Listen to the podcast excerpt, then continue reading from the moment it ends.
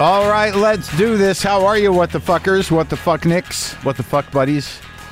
What the fuck tuplets? What's happening? I'm Marc Maron. This is my podcast, WTF. Welcome to it. How's it going? How are you? Are you okay?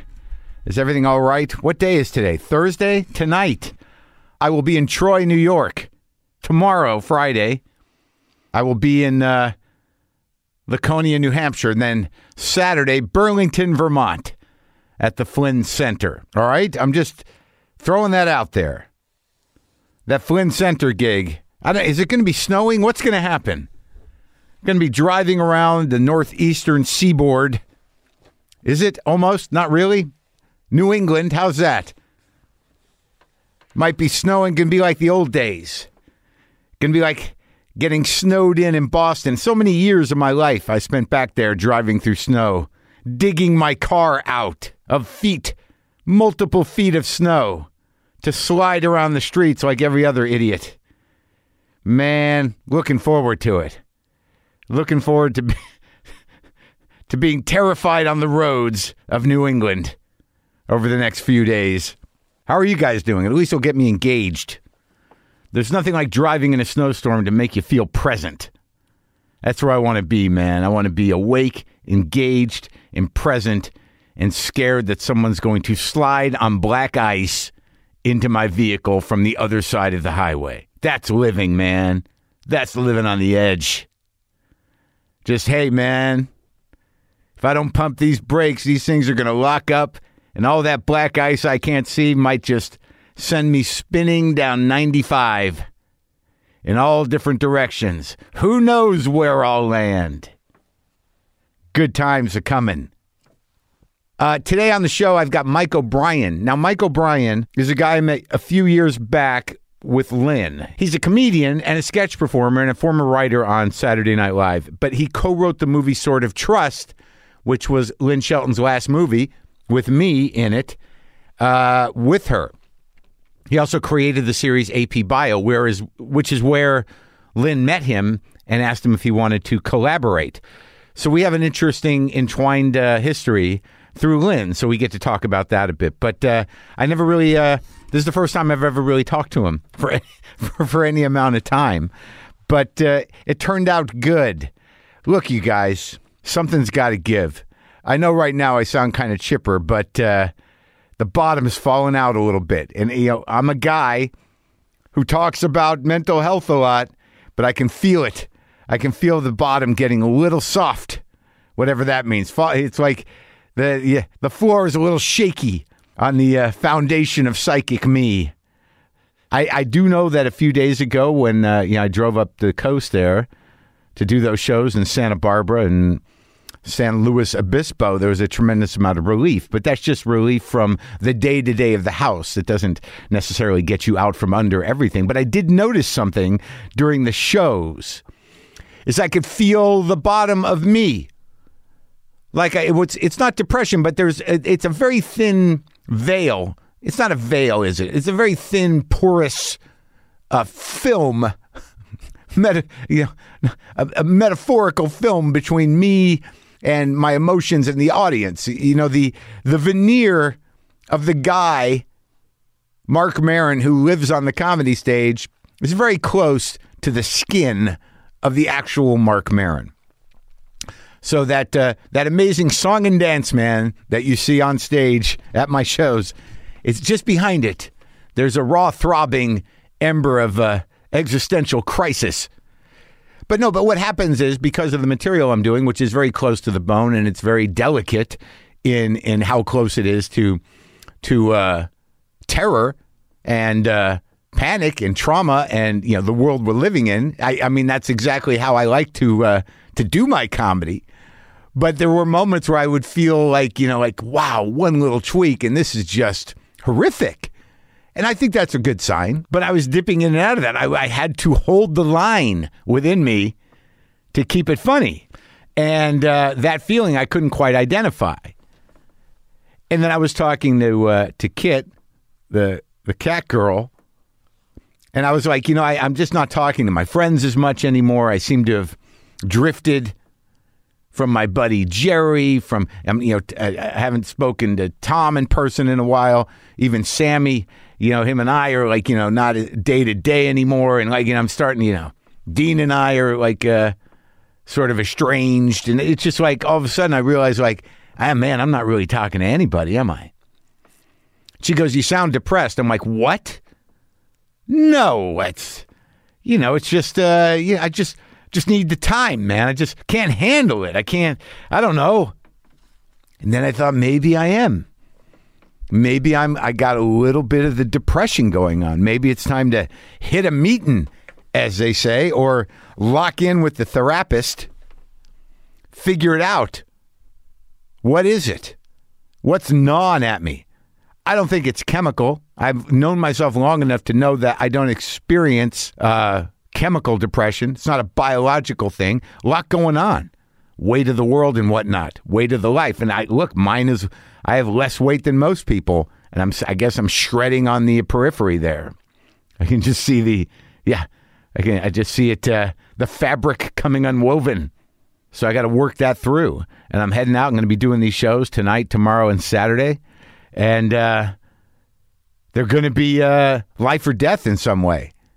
Not really death, but, you know, when your sense of sanity or your sense of uh, being grounded or your ability to fight off the darkness, uh, that, that becomes a, a, a real battle on stage for me. And that's honestly the way I like it. I would hate to think that all this is just preparation. I guess that's possible. I don't think that's the deal. I think what the deal is is uh, not unlike other times I've felt this way. I've got to put some new stuff in my head. I've got to get out of my head. I can't generate the happy in my head. I can't generate the well being. I can't generate the peace of mind. It doesn't all come from within, it has to come from outside. Mostly, I just generate anxiety. The call is coming from inside the house. So I got to go look at more art. I got to take in some stuff. I got to got to listen to some music. I got to play some music. I got to talk to the people. I got to feel connected to a world of humanity, of uh, creativity, of uh, people who are doing things proactively, not the flaming garbage that flies out of my device. I'll be okay, man. We're going to be okay, right? I said to the dying world. So, Mike O'Brien, good guy, funny guy. Just did a show with him at the Dynasty Typewriter. And uh, he's not really here promoting much. I mean, you can go watch AP Bio. You can see the stuff. He's, he's worked with Tim Robinson, done the SNL stuff. And he's actually, if you want to see him perform, this worked out. He's going to be at the Club Tee Gee in Atwater Village tonight, Thursday. 8 p.m. And this is me uh, talking to uh, Mike O'Brien.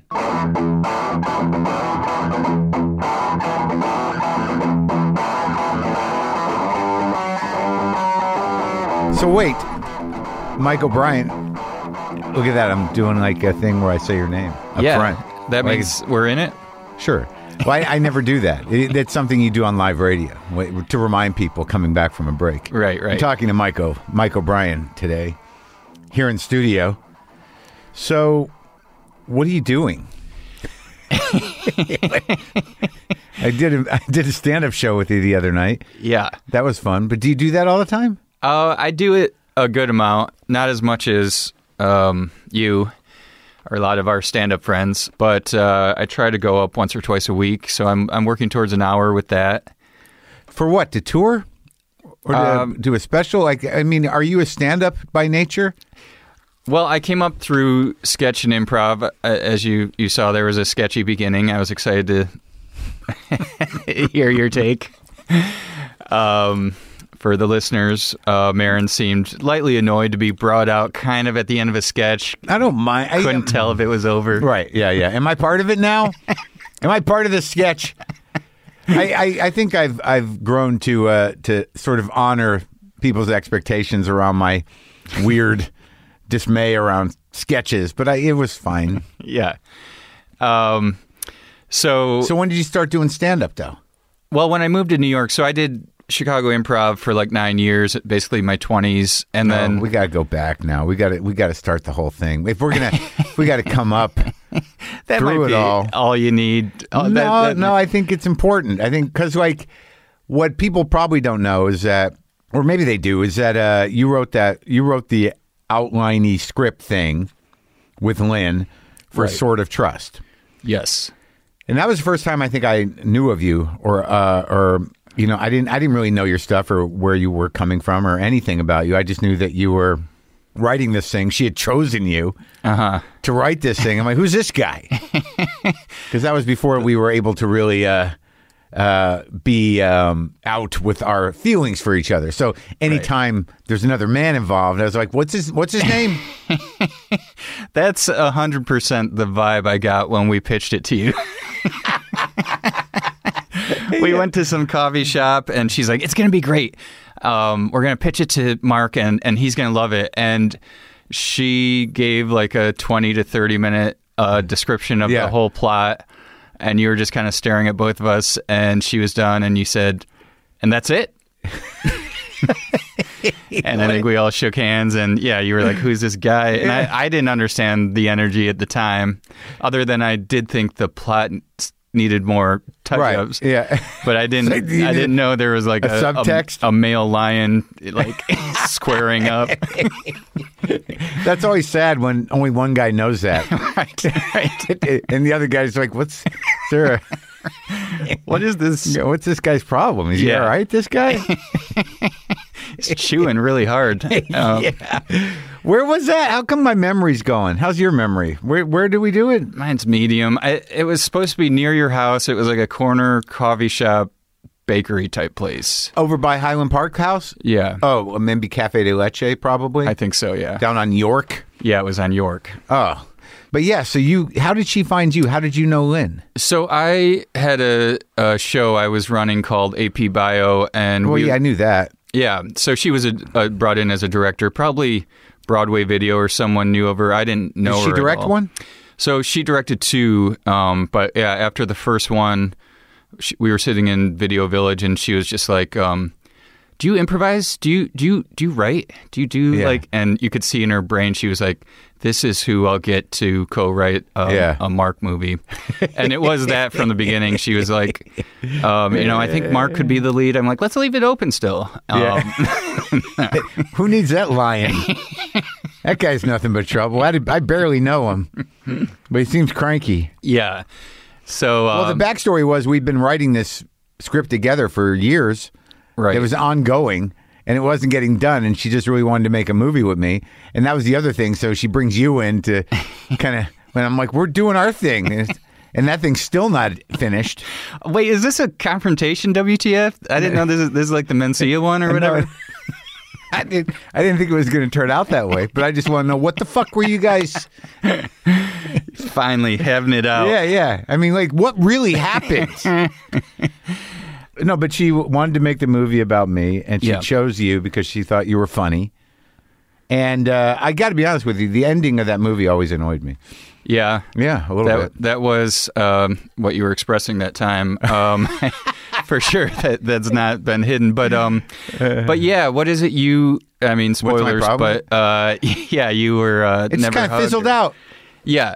Well, it had the you and her characters had a nice resolve. Oh yeah, well that was like you know that that should have been a whole movie in and of itself. Right. And I thought the movie was really fun and it was funny, but I I just personally felt it was a little bizarre and unsatisfying uh, resolution. I I had that feeling too, and and there was some parts of me that were like, you know, she just wanted it to be funny mostly, Right. A lot, and I was like, I think we're at the expense of the plot a little bit because she was like, there should be this torture room running thing, and that Yeah. didn't feel as grounded, even though, you know, back it all was so funny and everything, but um. But the story wise of wrapping up that the yeah the plot of the sword itself did feel and and the to her credit she as i would say that kind of stuff she was like we're going we're moving this is like everything with her was like we're making this movie you're overthinking it that's what it is it's gonna be great it's gonna be so funny and that's kind of like her her debate was and she gets like- things done. yeah Yeah, I, and she commits to things, and then you know that was uh, and that was that.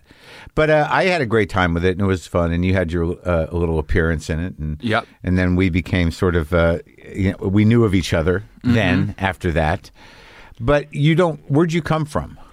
I grew up in a tiny town in Michigan, uh, Near Detroit? uh, like an hour and a half south. That's not near. No, not near anything really. There's like a half hour of cornfields around. How'd you get out? What'd you? What did you? Why were you there? What was your family? What was the? My my family is um, Southside Irish Chicago people. My dad took a job in Toledo, and my mom like got lost and saw a house she liked or something. is the story? So Oh, okay. we ended up in the middle of nowhere, kind of, and then But it's closer to Chicago. uh, no, the the town is uh, closest to Toledo, basically, but not not close to anything really. Yeah. Um, but I moved to Chicago in my twenties. Were there a lot of uh, Irish siblings? Yeah, youngest of four. I think their goal was seven. and uh, Yeah. What are the? Are the? How are the other ones doing? Uh, they're great. They all they've made a lot of Irish kids, and all my cousins have made a ton of kids. and Really? yeah, it's just kids, but uh, they're great. My uh, older sister Megan was just here with her twelve and eleven year old, which are really funny ages. I, I've just had it on my mind because two nights ago, I went for a one on one walk with the twelve year old. Yeah. and he he started going like we don't really know why we're here here right? We and i was like whoa. He's like he's like and we all die. I, Yeah. I know that and i get Yeah. that. And i could die any moment right? And i was like i, I suppose so yeah. And it was this He heavy, cornered you, huh? Just Yeah. uh, out of nowhere, blindsided you with the big questions. the biggest. And uh yeah is there any point to any of this? Like even I was like, well, it might be just about being nice to other people. And he's like, but then why that? To what end? And I was like, I don't have, yeah, maybe not. Wow. How, where did this end up? It Was ended he, up, Is he a happy kid? Yeah, he was pretty. He was just like thinking about it all, and we ended up continuing it with my sister when we got back from the dog walk, and we didn't realize his younger sister, my niece, was kind of listening from the other room, Yeah. and was getting traumatized of the constant like, we all could die any second. Yeah. Like you're maybe ready for that or not at Yeah. twelve and sure, eleven. Sure. So uh, where did it end up on an okay note? How'd your sister handle it? she was getting really into and this also made me think of the Lynn stuff of like are we as a society good at handling death Yeah. um cuz I thought there was um with Lynn there was um Zoom memorials hosted by Michaela Watkins and her husband that were really nice and helpful Right for- away. It was like a, Yeah. a shiva almost. Right. It was, it was heavy though because I was like so traumatized. yeah you were in the thick of it in a way that Everyone else was sort of like, "We miss Lynn," and I'm like, "Her car's in my house. It's my Yeah, house. yeah. I still have her her hat up. You know, it was like it's Yeah. a lot of stuff. But but yeah, I just kept. Uh, well, I'm talking about it on stage a bit, and I just talk about how I got very exhausted from crying in front of strangers. Yeah. you know, because it's just uh, that's what you do. Yeah And I don't know that I've ever experienced anybody in in that type of grief before. Maybe I have, but like, there's no. How do you do that? You know, I don't. I don't remember seeing it. I, I tried to you know discuss it on stage about how culturally we don't have really a mechanism, but I, I guess religion has them. Mm-hmm. You know, uh, you know how how how to process, what to do, steps to take, but uh, how any individual deals with it. There's no way to deal with it. It's just going to keep coming. Yeah. But I guess if there's trauma, eventually you have to resolve that. Yeah, and the like what we were talking about that night was like the more Buddhist philosophy is, is like embracing it and you're happy about this next stage and I'm like that's hard to get to Yeah. from where we're raised and everything where Sure. Um, but I guess that's the goal where you're like, oh my God, what a great thing. My one of my favorite people died. Did. How'd the kid take that? Did, did, did, she lay that on the kid? The Buddhist? approach? Yeah, Get excited. It's coming. Yeah, it's it's going to be great news for you. Uh, and he kind of said, "I think I could. I don't think I'm that scared of my own, which especially when you're 12." sure. He said, "But I think I'd ha- still have a lot of trouble with like my family dying." And we're like, "Yeah, that's all right."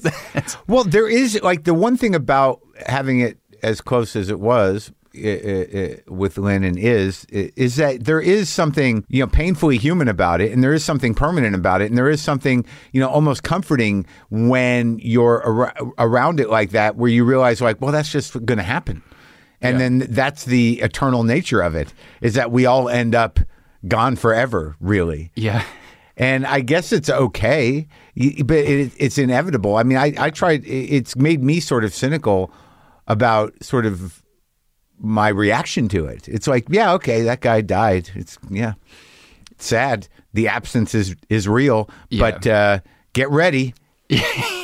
Yeah, yeah. I mean, I feel like online culture also has got bad language for it. It's like always so sad, so too even with like a 98 year old, you're like too soon, ripped from us. Yeah, yeah, These yeah. phrases that are, um, Yeah, you do wish that they could. Thoughts and prayers. Right, right. Too soon. Yeah. I you know online you can't. That's not. Yeah, everything gets processed in in a day as well. Yeah, the world got a little less happy today, and you're like, well, I hope not. That's Was it all hinging on Bob Saget? the whole thing. that was it. That was the, that was, that was the load, the- load bearing.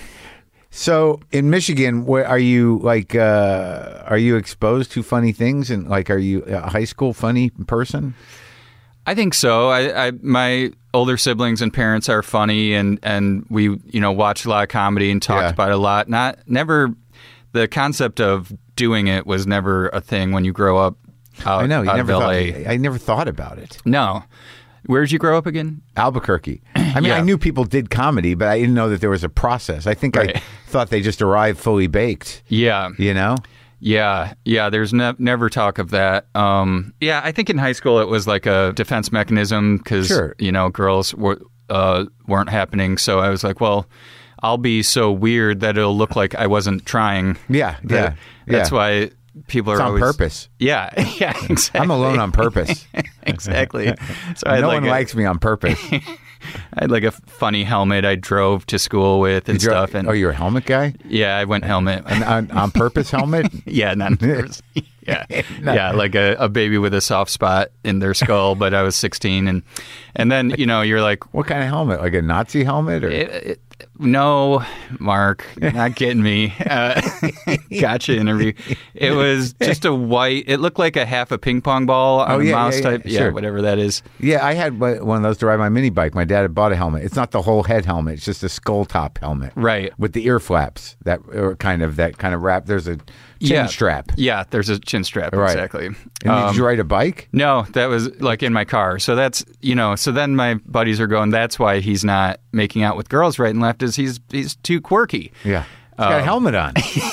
right, right. Um, and then yeah, just had heard like you know uh, enough Chris Farley and Bill Murray type um, references to Second City to, that I moved there, and and my sister and I signed up for those classes. But After, uh, did you go to college? yeah, went to Michigan.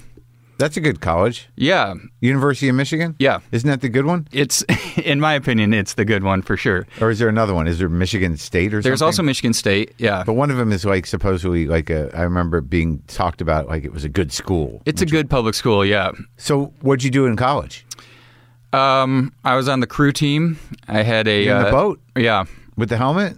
No, I left the helmet at home. That would have been good because the girls still weren't happening. But um, I Really? had, Crew didn't get you girls either. no, no. Were you good at it? Were you like? Uh, I was medium. Um, I had a comedy newspaper that also didn't get me girls, but it got me excited about writing comedy. you uh, came up with it, or was it an, an existing thing like the Lampoon, where you people came through it? It was um, inspired by Lampoon and Yeah. Onion, but it was a new new thing. You did it. yeah, You took and- the initiative. That's right. And- Editor in chief. editor in chief and had a bunch of rowing buddies writing for it. None of who aspired to be co- comedians or writers. It was a, it was not the Lampoon or Onion, but it was fun and it got me um, got me backstage at uh, Norm. Uh, he toured and um, right after he got fired from SNL, Norm Macdonald. Norm Macdonald, Yeah. and um, I had a press pass because of this, so I could go meet him. It was Yeah. the first stand up show. Sure. I ever At saw. college. Yeah, Yeah. yeah. Were And you? met Norm? yeah, were you buddies with him? Are you? I knew him. I mean, I don't know if we were buddies. Not sure who my buddies are. we all are, you know, we're peers. He was not an enemy. And I've interviewed him and, you know, we were friendly. Yeah. Yeah. So what happened when you met him? How was it? Was it, uh, did it change your life? Uh, no, it was probably a good intro of all the famous meetings uh, that happened. He was he was nice, but we immediately didn't have anything to talk about, and Yeah. um, And it was awkward. He's good at awkward. it was it was a little awkward. There was a weird thing where he was sitting eating like a fruit plate, Yeah. and then in a kind of long thin room, and all the press was standing so far away, and then he was just alone in this chair, like Yeah. twenty feet from us. Like a bunch of college press kids were just scared to walk up to him and talk, and Yeah. so we kind of sat and watched him, and he'd make an occasional comment. It was weird, um, but. who who established that was the way it was supposed to be? was everyone just nervous and Yeah. standing away? I think so, yeah. But I wouldn't call him an inviting guy necessarily. No. Hey, eh, Yeah. eh. That was your first comedy experience. That was my first stand-up comedy, and and um, I I was Was it a good show? blown away. It was so funny. He seemed like he was doing. I now know these terms, um, like a half hour of his material, and Yeah. then maybe a half hour of riffing, Oh yeah, which um, Q and A stuff or just off?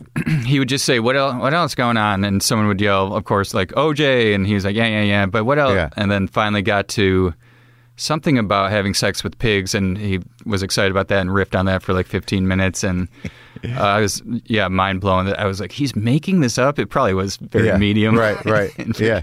but he's so funny. So that was great. Well. Yeah, let's jump back to who are your buddies? Like, if you had to make a list, Of me? yeah, your s- comedy buddies.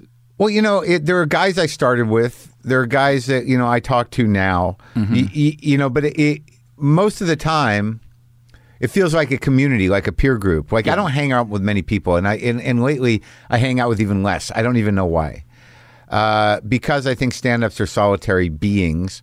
You know, we're all kind of hang out. You know, my social life part of it is going to the comedy store and saying hi to everybody and talking in the green room and stuff. But outside of that, and outside of being on stage or touring with somebody, I don't hang out with many of them. Yeah. But the you know I consider like I enjoy the company of, of a lot of of a lot of people, but I don't spend that much time with them. You know, I was I was pretty good friends with Al Madrigal, but he seemed to have gotten busy, and uh, and then you know Dino and I were friends for a while, but that seems to have gotten strained. But I always go when I go to the store. I like seeing Jeselnik. I like seeing you know uh, little Esther Esther Povitsky's touring with me now a bit, and they're all around, and I consider them all friends. And I think some of them would show up for me if I needed them to. You know, Yeah. But uh, I don't I don't hang out with people that much. Yeah. And you like hire movers now. You don't need them for that. No, I, I actually moved everything myself. And my friend Ryan Singer, who's a comic, he helped me out for eh, with that. But I, I moved into this house like one carload at a, at a time over several months. I did that too. I, I mean, at at the end, I had movers do couches and dressers. Yeah. But I did, yeah, carload one carload a night after work for a while, and Yeah. it's kind of satisfying. It is because you can really go through your stuff. You Yeah. can go through it twice. Yeah. Like once it gets here, and once you on, when you make decisions there too. Yeah, and it makes you get rid of more too. Uh, sure. I yeah. I I don't know why we're holding on to anything getting back to death. You know, like I I don't. You know, I saw what happened. You know, after you die, I know where. You know, it's like who wants this? Yeah. I don't know.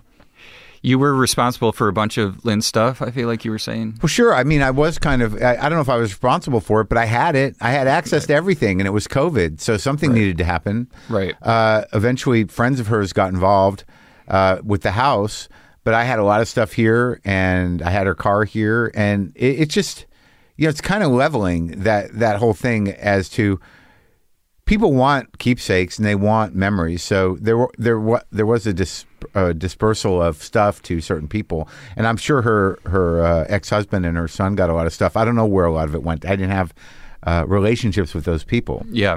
but I know I got a hat. Yeah. hat, that hat was essential. The hat and the green leather jacket and the red boots. I Oh, got them. Yeah, the big brimmed Yeah, hat, kind the of black hat. Yeah. Yeah. I mean, I think there were several of those over. there might be a few people that have the hat. the hat. Yeah. yeah. So when do you start? Because like I, I think I'm moving towards asking you questions about writing because uh, you know I don't understand the reason I'm weird about ske- sketch is like I watch it and I can appreciate it. Like I watched Tim Tim Robinson Yeah. and I watch other stuff. I watch SNL, but I don't I don't know how that works. Mm-hmm. You know, I don't know that I could write one and have. It seems like you just have to have confidence in something. And because a lot of it doesn't really necessarily make sense or even have any kind of closure to it. Right. There's Um, a new way of writing, it seems. yeah. Um, Tim's a, a close friend, and and You're funny in that show. it, it was really fun. I, I hung out with them for a week or two writing too, and they're they're just um, we overlapped at SNL and um, Tim and Zach Kanin and everything, and um, they're uniquely good at it. Um, But what is it? So you go okay. So you get out of co- college and you go where? You go to Chicago. You go to Second City immediately, or what? yeah, I mean, cl- for classes and IO and all those, and and just like slowly doing that for nine years every night. Um, And I think that gives you like the training to write because you're working with other people, right? Yeah, it's all it's all collaborative. It's half improv, then you're writing up the improv and all that. But what's funny is that most stand-up comedians I know have sketches in their stand-up. They but they would never use that term. But Right. you, I don't want to say any spoil any of your new material, but you the new thing you're doing that we were texting about, Yeah. is a sketch. I mean, I know, and I don't like. I tried to add some beats to it because you suggested that. yeah, and uh, I, I I think I can, and I and I think there's a, a certain amount of confidence in the physicality that I think I can make the physicality funnier uh-huh. because like I seem to do everything kind of in earnest. You know, and, and people are like, "Wow, this is kind of a serious performance." You know, he's really hurting. Like, uh, but uh, but I think there's a way to make it funnier. Like, I don't know necessarily how to be a caricature of myself on purpose. I don't know how to execute. I know how to mo- do funny things with my body, and I it's instinctual. But I don't know how to do it on purpose all the time. right. Does that Right. make sense? It Through does. repetition, Yeah. I, I get it. But so that's a sketch in that the reason you see it as a sketch because the punchline is physical, and there is a, a place where it's ridiculous, but it can be repeated. You could just keep going with it. Yeah, and you're you're in it. You're um, acting out the situation as Right. opposed to Right. saying, um, "Wouldn't it be funny if?" and just talking about, yeah, you know, right, um, yeah, yeah. so, and then as far as endings, I've just never thought almost any sketch ending is ever satisfying. So I I actually appreciate when they're just like, "That's the time. That's we did it."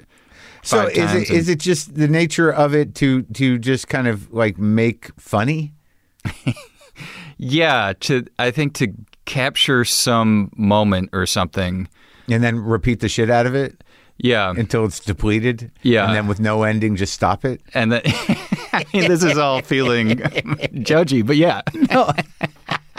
You just do that stupid thing again, and then you walk away. You go get in an Uber.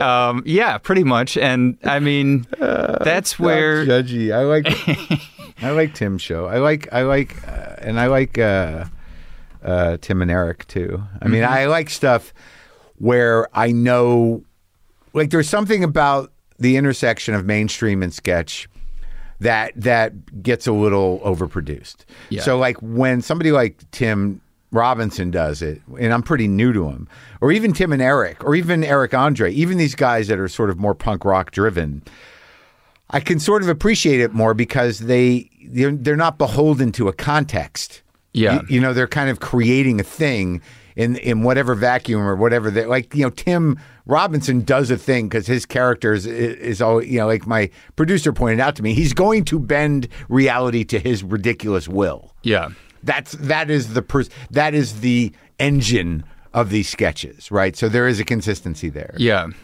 And Tim and Eric were just multi-layered in their use of you know different types of media and weirdos and things like that. So I can appreciate that as sort of an art thing. Yeah. But sometimes when I watch an SNL thing that's you know driven by celebrity impressions and stuff, it's a little different. yeah, yeah. And that's what um, after enough time at SNL, I I was really craving like I'm like I I just want to see someone exist for more than three minutes like and get in because you can't quite it, it doesn't feel believable if you try to get into the um, backstory or or really round out all four characters in a sketch. It's got to Yeah. just be a moment and uh, yeah the type of thing that tim's great at of uh, just one person put in one situation you kind of get their vibe. His also you kind of start to get his vibe and so it's almost even though they're different characters I like can't. you're I can't get a guy. sense. I can't get a sense of like him as a person. Like I, I've talked to other people about him. Now you're the second person I've talked to about. it, but you know, I, I, I always, I, I, I expect he's some version of that guy, but I don't think he is. Oh, he's exactly that. He's always screaming. no, he's the. I mean, he's very sweet and soft spoken and uh, a, a family guy and everything. But yeah, can you imagine him just?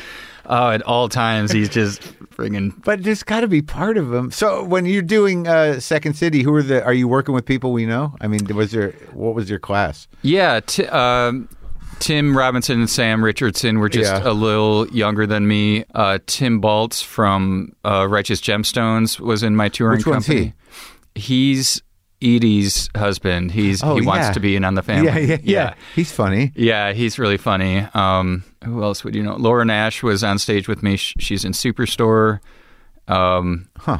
And were you you were like you went through the classes and then you were on the main stage? I went through the classes and they really weren't touching me for a long time. Um, the producers there didn't hire me, so I was at IO every night. Um, and then in after like eight years or something, I started Eight years. touring for a year, main stage for a year, and then right to SNL. You did the tour for I did. Uh, Second City? just a little bit, yeah, a little less than a year. Eight years Yeah, as an improv guy. Yeah, and just getting more and more angry that the Second City wouldn't touch me. My whole generation had gone through the stages. Was that the that so that was the goal was to you know be uh, validated? Yeah, it's really hard to be in Chicago and not have that. You know, almost every late night talk turns to like who got hired late lately and Right. should they have and and then the whole town has one week a year that's absolutely brutal where Lorne comes to town and all of a sudden it just turns this kind of utopia up on its head. So it's all it's not stand up. So none of you guys are hanging out with stand ups. It's all sketch people.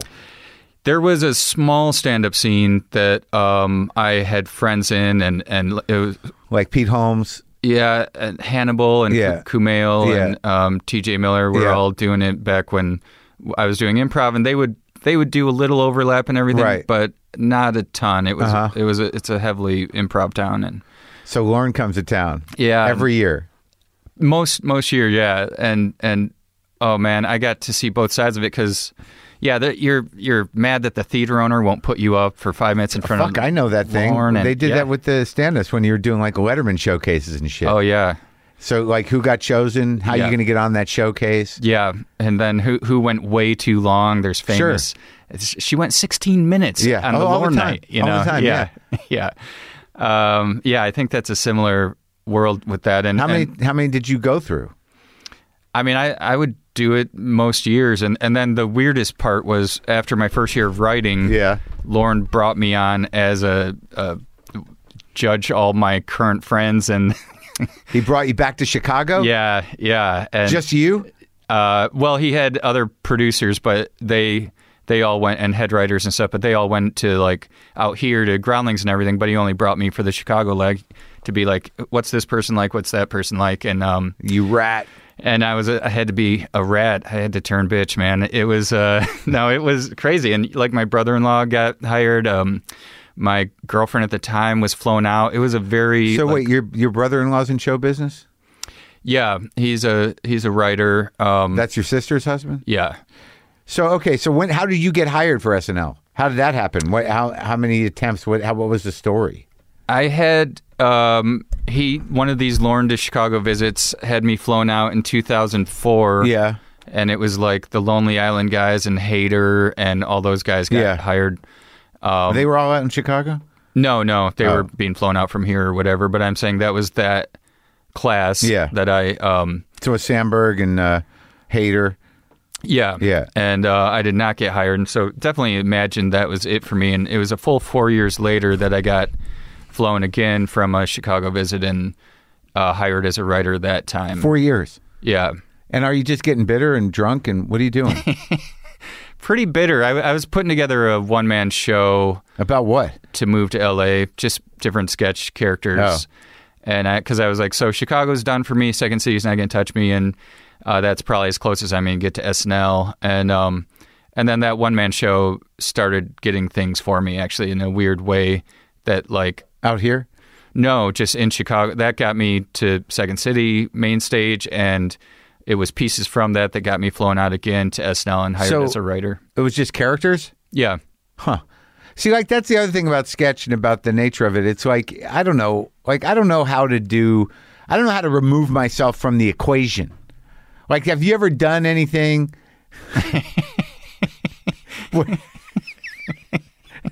where, you like expose yourself, Mike, on stage? I'm not talking about well, your personal life. Have you put it on the line, Mike? Have the lights come up and you've been scared, Mike? I I don't know. I, I, I feel I feel trapped. I want this part edited out. Do we get to pick the parts that get edited? Yeah, if you really need to.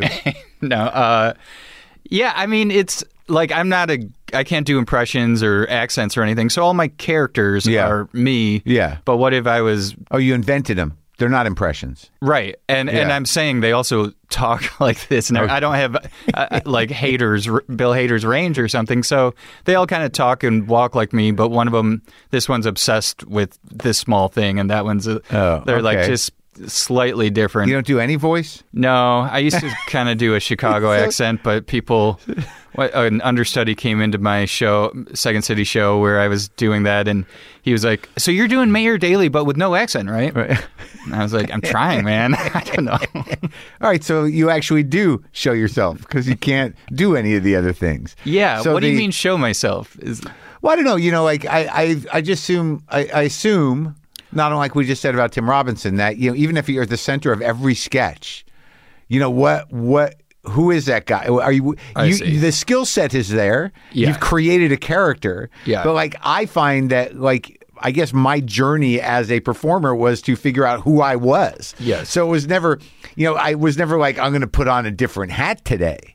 You know what I mean? I'm Right, like, I don't even know what hat I'm supposed to be wearing as me. yeah, But I think that's the same propulsion for people to do characters as well. You know, like I don't know who I am. I'm going to be all these different people. Yeah, yeah, no, I, I see what you're saying, and and yeah, I don't have the skill set to not do myself. So Yeah. yeah, they're all Yeah, yeah. It's uh, if you watched five of them, you're like, oh, I get what that actual guy is like, pretty much. And I, I do a lot like the um the bit from the other night where I'm acting like I'm talking as myself, but I'm kind of messing with the audience or Right. something. And Yeah, yeah. and there that's a version of how I might joke around if I was with any of them Yeah, yeah, yeah. in real life. So um, yeah, I think I think it can be. And there's in that show there was a monologue about uh, my uh, best friend having cancer, and that was real, but there were jokes around it. He had Um, cancer.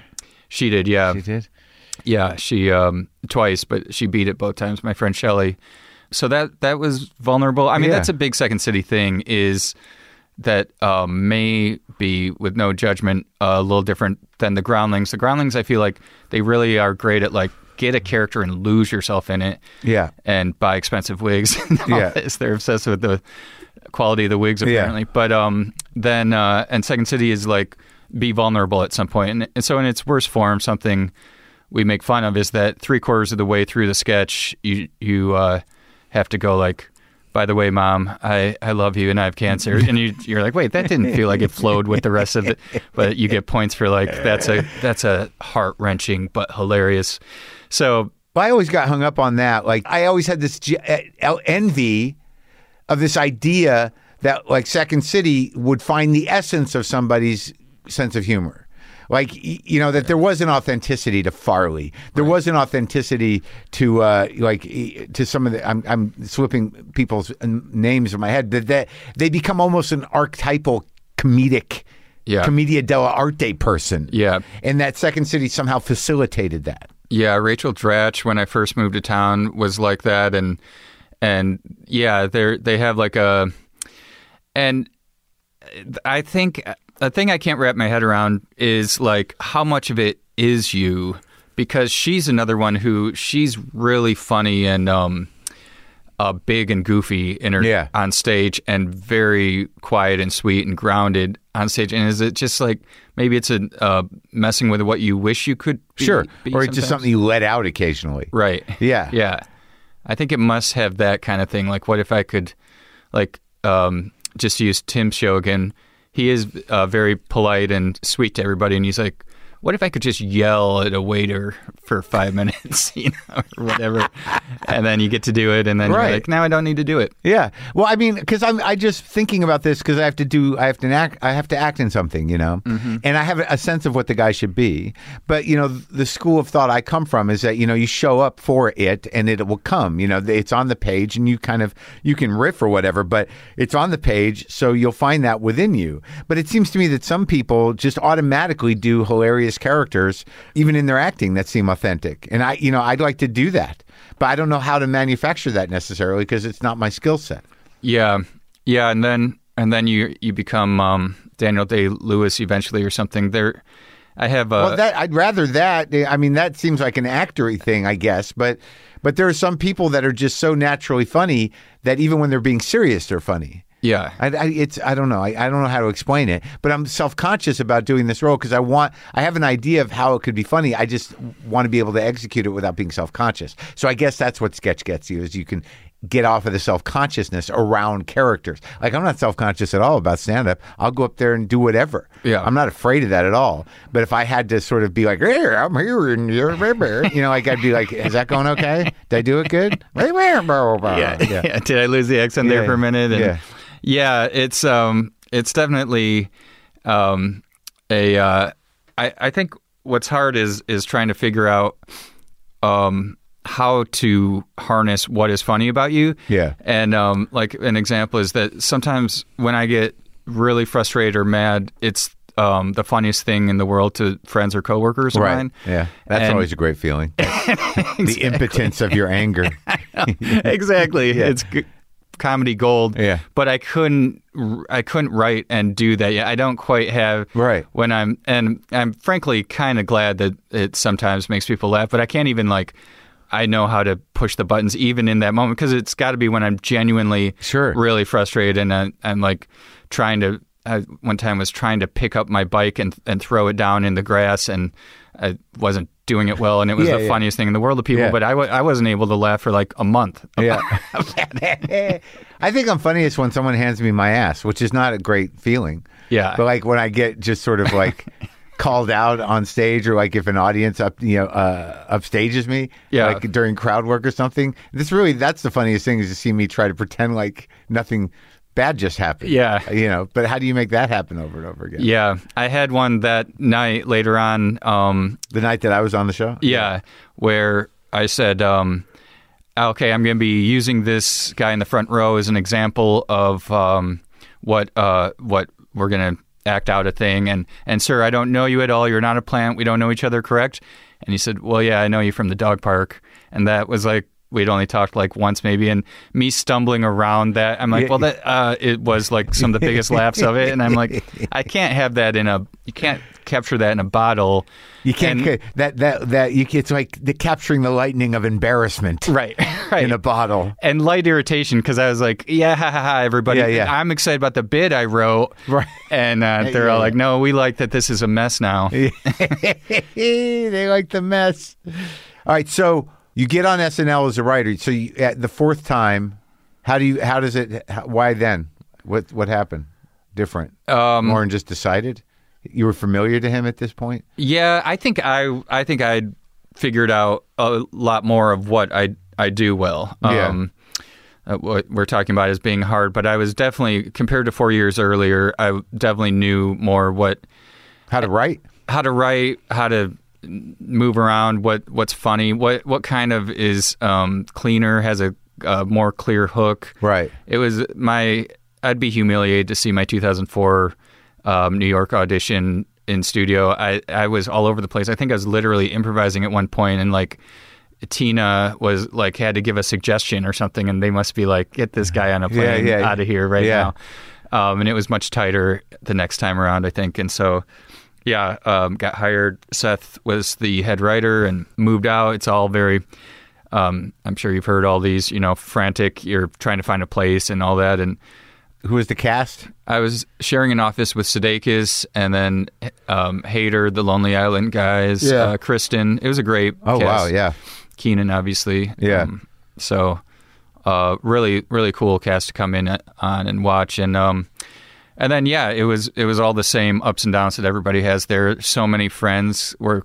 They started. There seemed to be waves of Chicago people that started to happen around then. So I had all these close friends, including Shelley, who I was talking about, who had had cancer, were um, all hired as writers and cast. My friend Paul Brittain, uh, Yeah. t- then Tim Robinson, and all these guys, and um, uh, it, it's just tough. It's it's tough to because because everyone comes in and struggles, even if they end up finding their footing later. They're unhappy. What is tough to figure out how to get your stuff on, to figure out who to write with, to uh, uh, connect yourself to one of the stars, or you know, how does it how does it all sort of play out?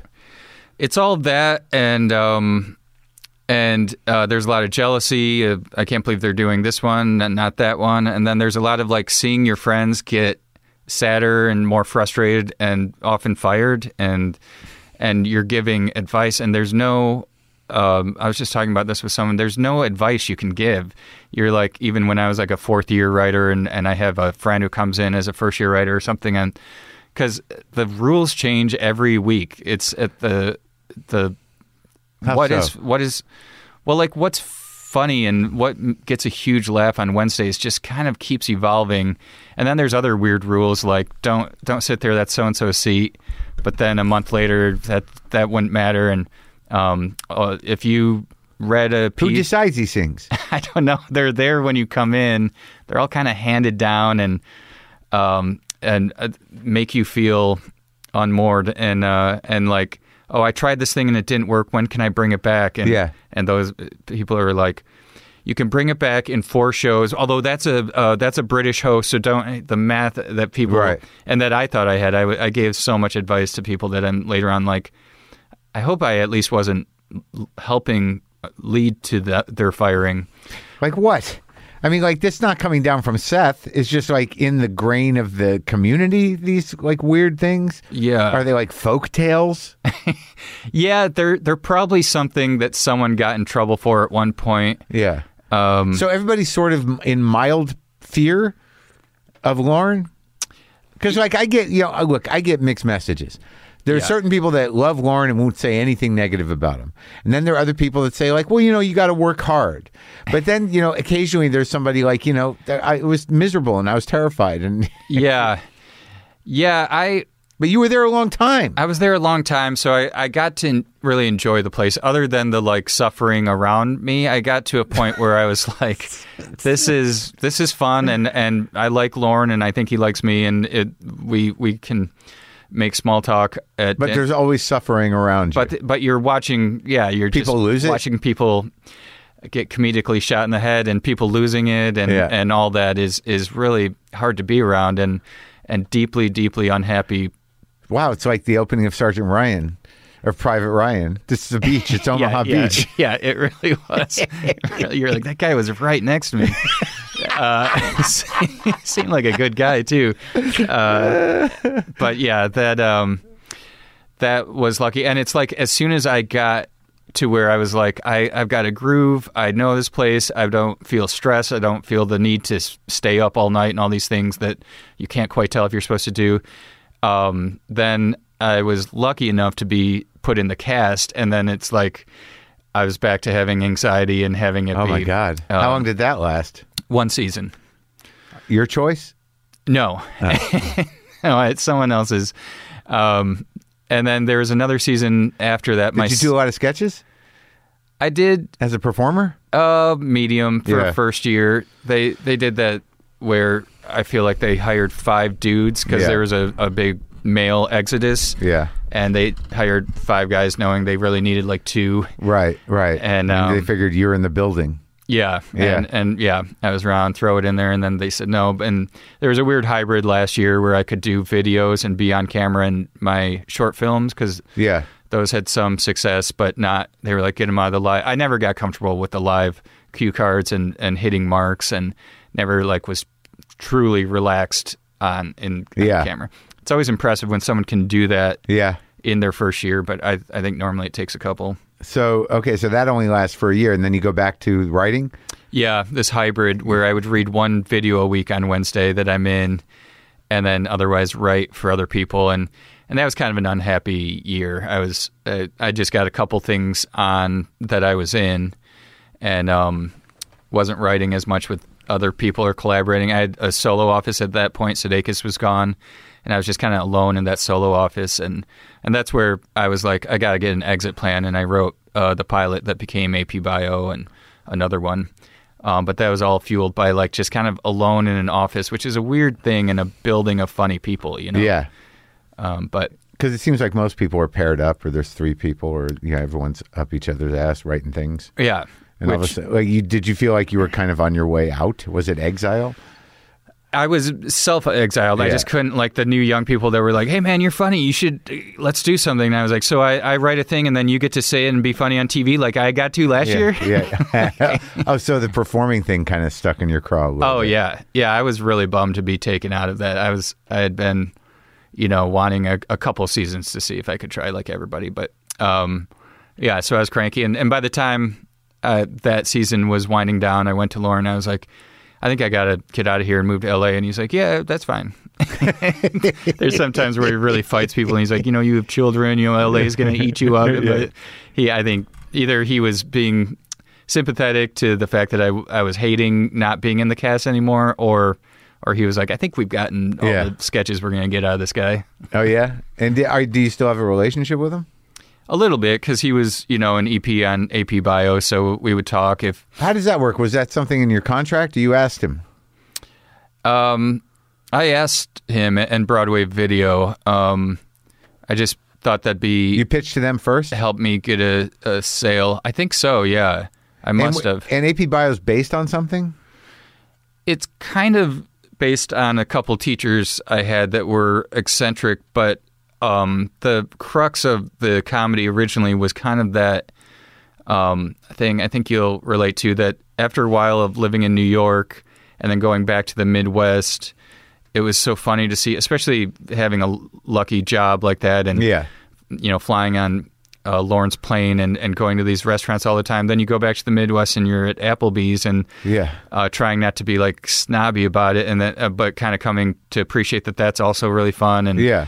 Um, so the main character is a an East Coast snob returning back to Yeah. his Midwest sort Right. of thing, and Yeah. and some originally some of the comedy was around that concept that was front of mind. before we get on to like how the the struggle of that show, like or like you know the you know it was one of those. It was in my memory the first one that was like sort of there was fan outrage and trying to get you know get it back on the air and whatnot. But like when you went out to Chicago with Lorne, well, you had been at, at SNL for a year. Yeah, And and he were just he brought you because he brought you there because he knew you knew these people. yeah, yeah. He was, you know, we we watched.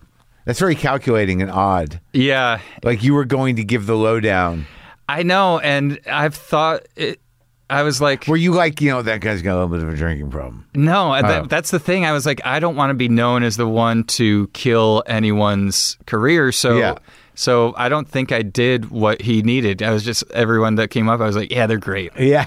yeah, yeah, yeah. I like that guy. Yeah, yeah. I'm not gonna. I wasn't in that case gonna be a snitch about like they're not that funny. That's that tonight was the funniest I've ever seen them, and that is it. You gave him nothing. So I gave him nothing. Did you tell the people in Chicago, like when he went back to the hotel, I said nothing. I, I honored all you guys, man. Threw nobody under the bus. Yeah, there was a there was a kind of weird, cool thing where so my best friend Shelly was, uh, you know, he was he'd flown her out before and everything. She was on main sta- Second City main stage, and he was, I think, in his mind already pretty um, close Yeah. on hiring her, and so this was supposed to be to figure out who was going to get flown out to audition again. But we watched the Second City show, and she had a, a good show, and then we all go out to dinner at a place you would never gone when you were living there, Gibson's or whatever. Yeah. And we were like sitting down at the table, and he said, "Shelley's a, a good writer," and I was like, "Yeah," and he's like, "You can tell her she's hired." And like these other head writers and stuff sitting down, we're like, "What just happened? Did he just quietly hire a?" And Mike tells her, and so after that dinner, I found that cast, and they were all out, out at the bar across from Second City, and I was like hanging out with them, knowing I got to hire her to Yeah. this job, and but had to. I realized then I had to wait for everyone else to Go. go home. yeah. so we were me and her and um, You're kind of like, no, no, no, don't go. Don't, don't. Just hang. yeah, hang a minute. Yeah. Uh, and at like 2 a.m., we, uh, me and another SNL writer, John Solomon, were like walking her home, and I was like, "If you want that job, you got it."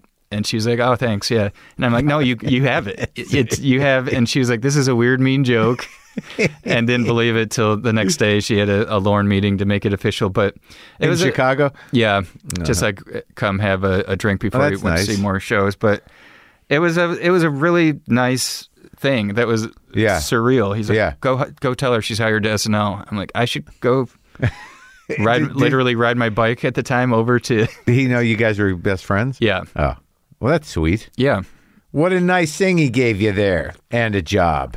yeah So, what was the thing? Where AP Bio was at NBC, yeah and you did two seasons of it. that's right two two 13s and we had um Were you running it? yeah and we had a they they didn't assign any older showrunner which was really nice Yeah. um and we had a um Thursday 8:30 time slot which was so cool to me on NBC but we were getting housed by young Sheldon.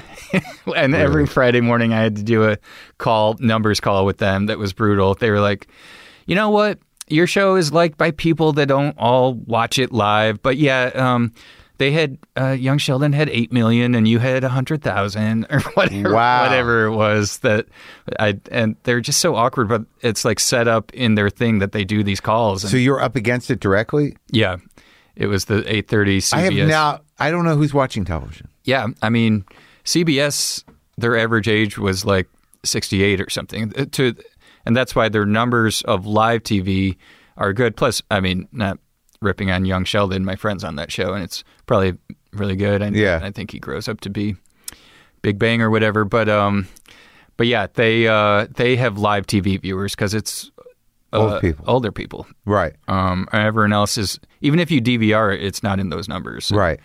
Um, So y- you felt like you were tanking.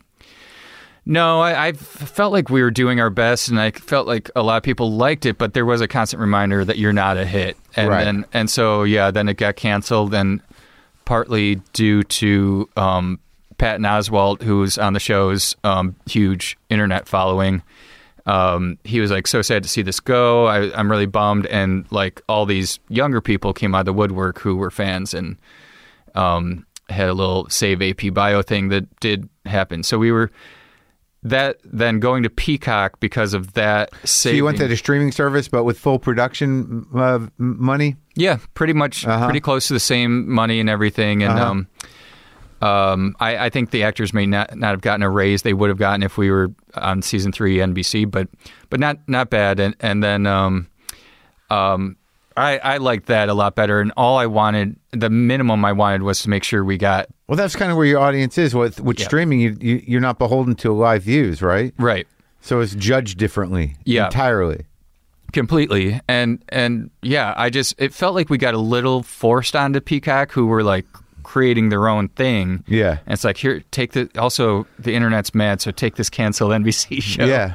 and so getting renewed one more Oh, you mean the infrastructure, the executive infrastructure of Peacock was sort Yeah. of like, ah, yeah, yeah They're yeah throwing this. They're throwing their garbage into our. right right Yeah. right and lauren is calling them and stuff and they're like ah, fine fine we'll take that and so getting a fourth season was actually huge because that was the peacock execs who got forced on this had this force on them saying we like it enough for another season of it So the that's fourth nice. season was on Peacock. yeah Yeah, and then they said okay that's enough and were you done?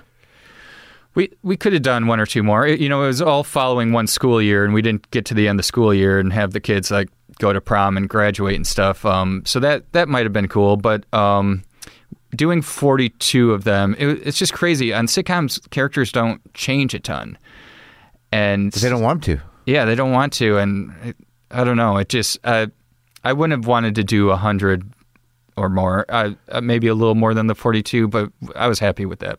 I mean, I did four seasons of my show, and 10 I each? had yeah, but I, I had to force a change.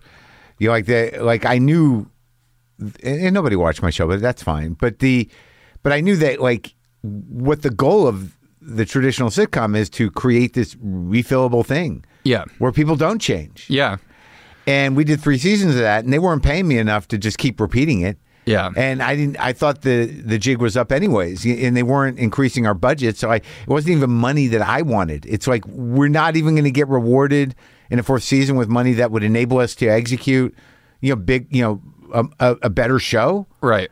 So I was like, fuck it. So the fourth season, I just threw a wrench in the whole thing and had the character that was me relapse on drugs, and it becomes a, uh, you know a rehab season. Got so he it. does change. Yeah. and it's it's almost a whole different show. And I was so happy I did that Yeah. to the fanfare of nobody. uh, it's so much more fun to write though. Well, yeah, because then it's like you know, then it's actually speculative because that didn't Yeah. happen to me. And how does that Right, really right. play out? You know, to get into that world. Yeah. As opposed to like, here's another. Who's the podcast guest this time? You know, that kind of stuff. right.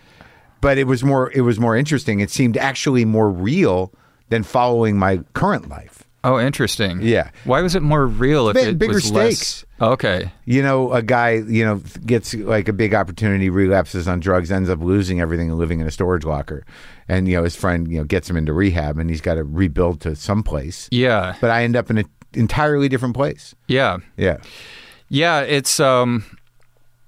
It's that sounds really freeing. We, I, it's. I'm curious what would have happened if we did an earth-shattering change to the main character in that, but um, I think we would have needed to. What we were doing more was that kind of people always call it like community, but it's a lot of shows that do it where we're playing with the um, genre, messing with genres and stuff to now- mix things up. Right. So everything becomes like a show within a show. Right. Yeah. Yeah. And yeah. you're because you're all of a sudden the writers' room is activated by everyone being like, "This is the this is the horror uh, episode," Right, and, right, and it's more exciting because otherwise it is like. Uh, remember, he's going to be doing this, and then that character always says that, and Well, that's a weird thing, I, and I'm just thinking out loud now. Is that y- y- you know, for something to work dramatically with an arc, you know, like a theater or movie or whatever, the characters have to change, Yeah. right? I mean, that's sort Yeah. of the rule. Yeah. Whereas, you know, in sitcom, the characters can never change. Yeah. Yeah, there, there's a great line in some Simpsons where near the end of a really wild one, uh, Lisa says, "But but next week we'll be back to normal, right? And none of this will have affected anything permanently or something like that." And it's it's kind of true. You're like you can push them and push them. Like our the main character in AP Bio is kind of always learning a little lesson in how to be nicer and more part of the community in Yeah. Toledo. But he never. The next episode, he starts out and he's like, "I don't want to go to a." backyard barbecue ever and by the end he's like backyard bar- barbecues are okay but somehow that lesson doesn't go into Right. the next week and that's just kind of you're like that feels like it feels it always felt scary like if we made him learn too many lessons then you're done You Yeah. know, you, got to keep him keep some comedic tension So, I, I'm trying to remember when we were. Am I? Was that a Sword of Trust meeting? Was Carrie Brownstein the, originally supposed to be in it? yeah And then she right. couldn't do it because I remember being at Carrie Brownstein's house and Yes. eating sushi that's right and discussing it with her and Lynn and you, right? yes And then and then that didn't happen. So and Michaela, who was in it, was there, but um, yeah, Jillian Bell came right, became the character that Carrie had been. yeah, yeah, yeah. So what do you? What's on the drawing board, man? Um, I'm writing a, a screenplay. Um, I have a another pilot. The other pilot I wrote when I was in my last year of SNL and trying to um, get some things to come out to LA with um, was about a character that uh, I've always pictured my friend Sam Richardson playing, and he's gotten so busy lately that he he said to me recently, "Is there any way that could not be a show that that, that could be a, a feature movie?"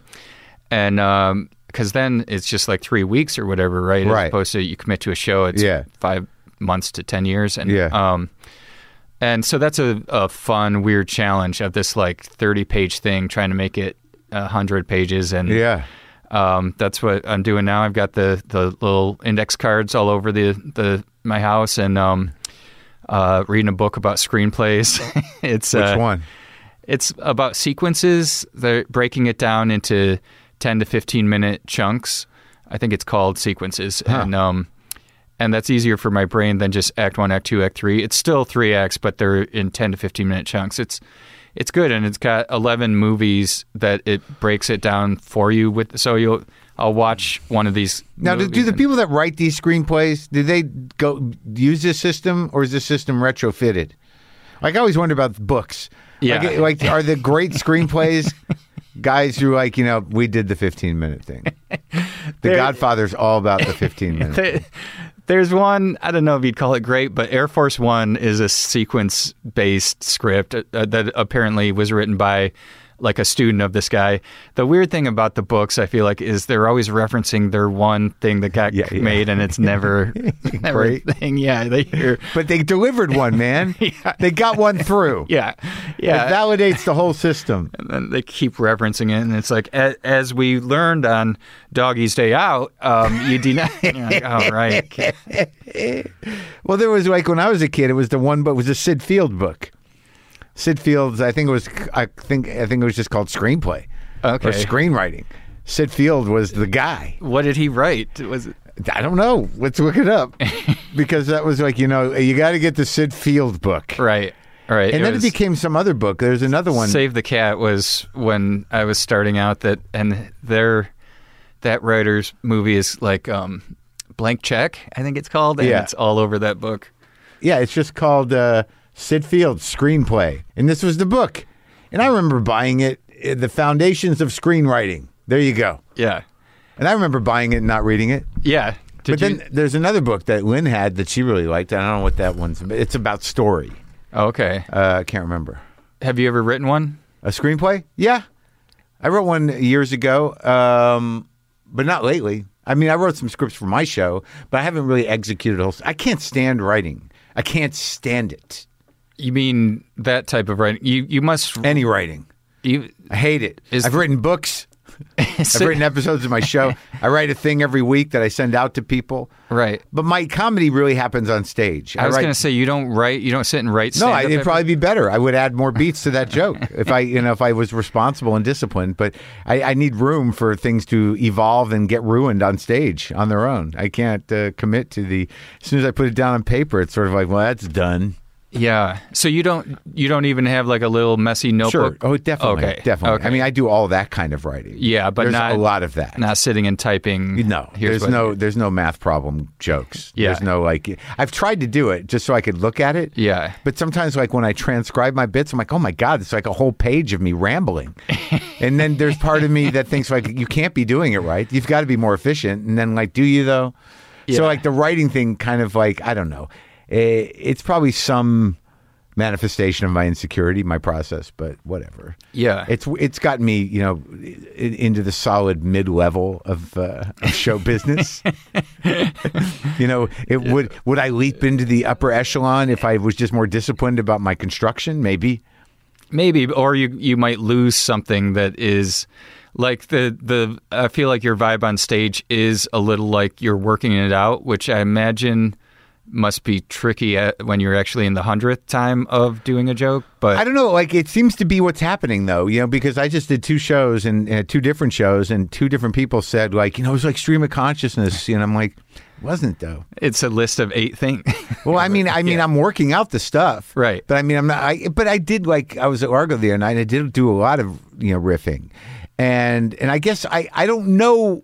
I've worked all very hard for it to look like that. Yeah. like that is what I do. Yeah. But is it ant? Is it is it? uh Am I am I working against myself because people think like, well, he's not clearly not done with it yet? I'm like, no, that's that's a, that's a style.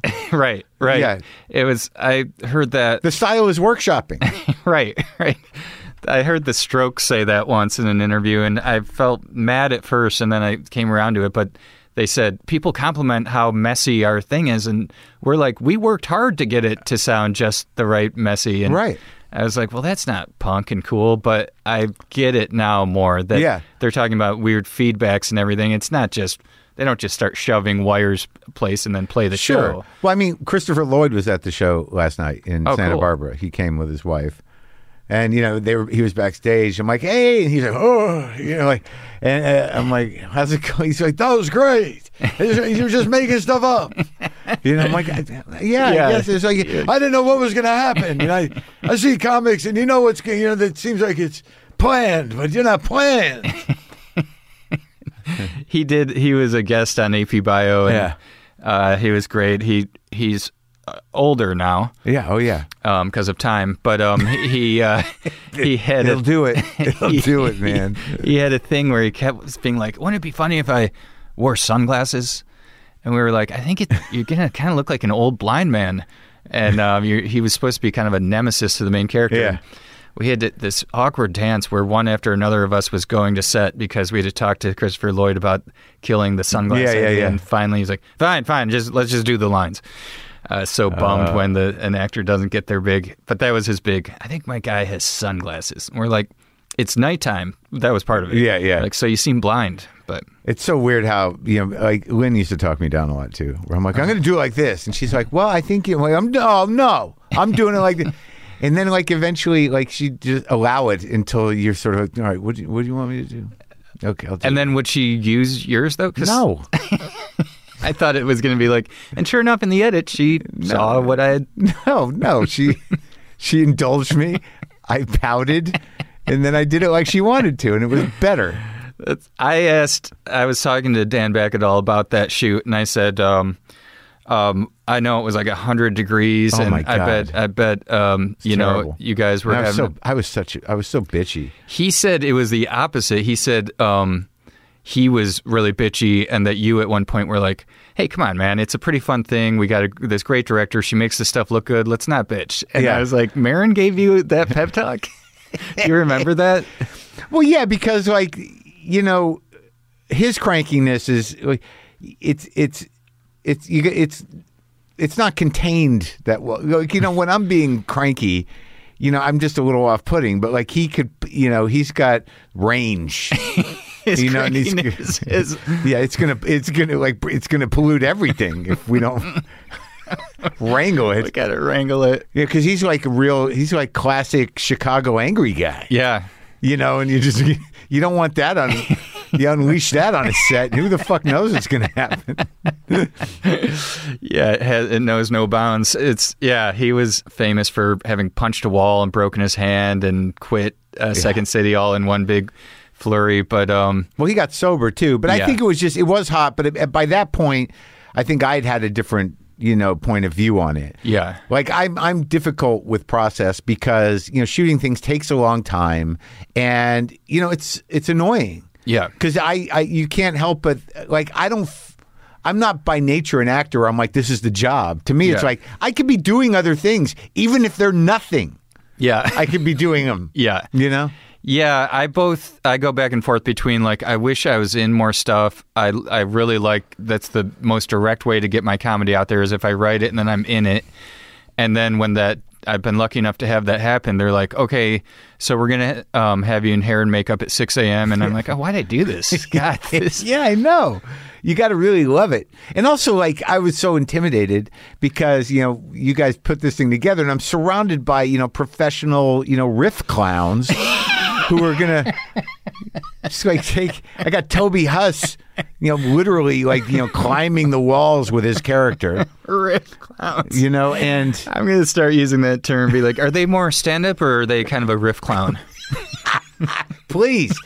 But like you know, after like one you know one day of shooting, I, I said to Lynn, I'm like, you're gonna have to br- you know reel these people in, or I'm just gonna be like this fucking dumb straight man for like a whole crew of riff clowns.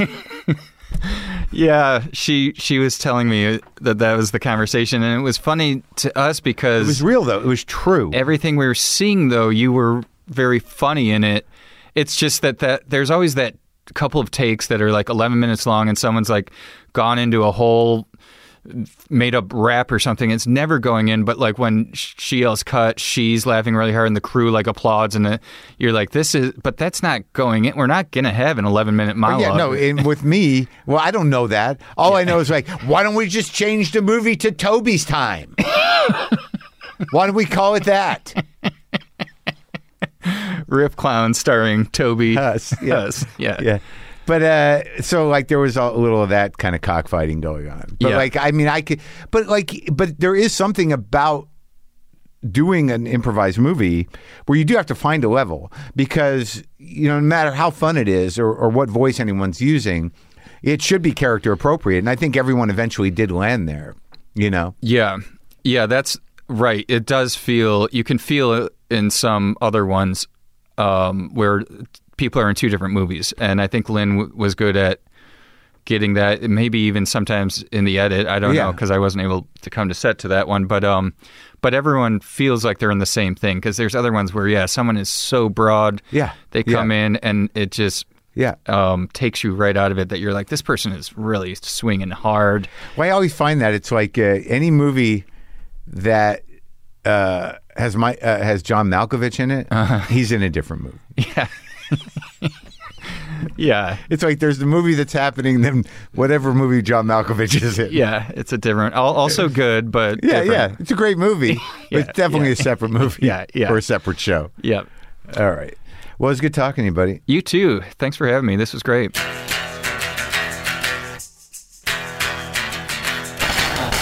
That's it. That was Mike O'Brien.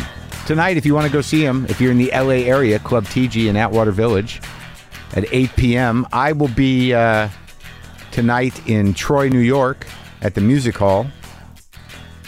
Tomorrow in Laconia, New Hampshire. Uh, and uh, Saturday, Burlington, Vermont. You can go to WTFpod.com slash tour for all the upcoming dates. And uh, enjoy. I'm okay. I'll be okay. This guitar playing makes me feel better. It's a nice fuzz to it today. Natural distortion.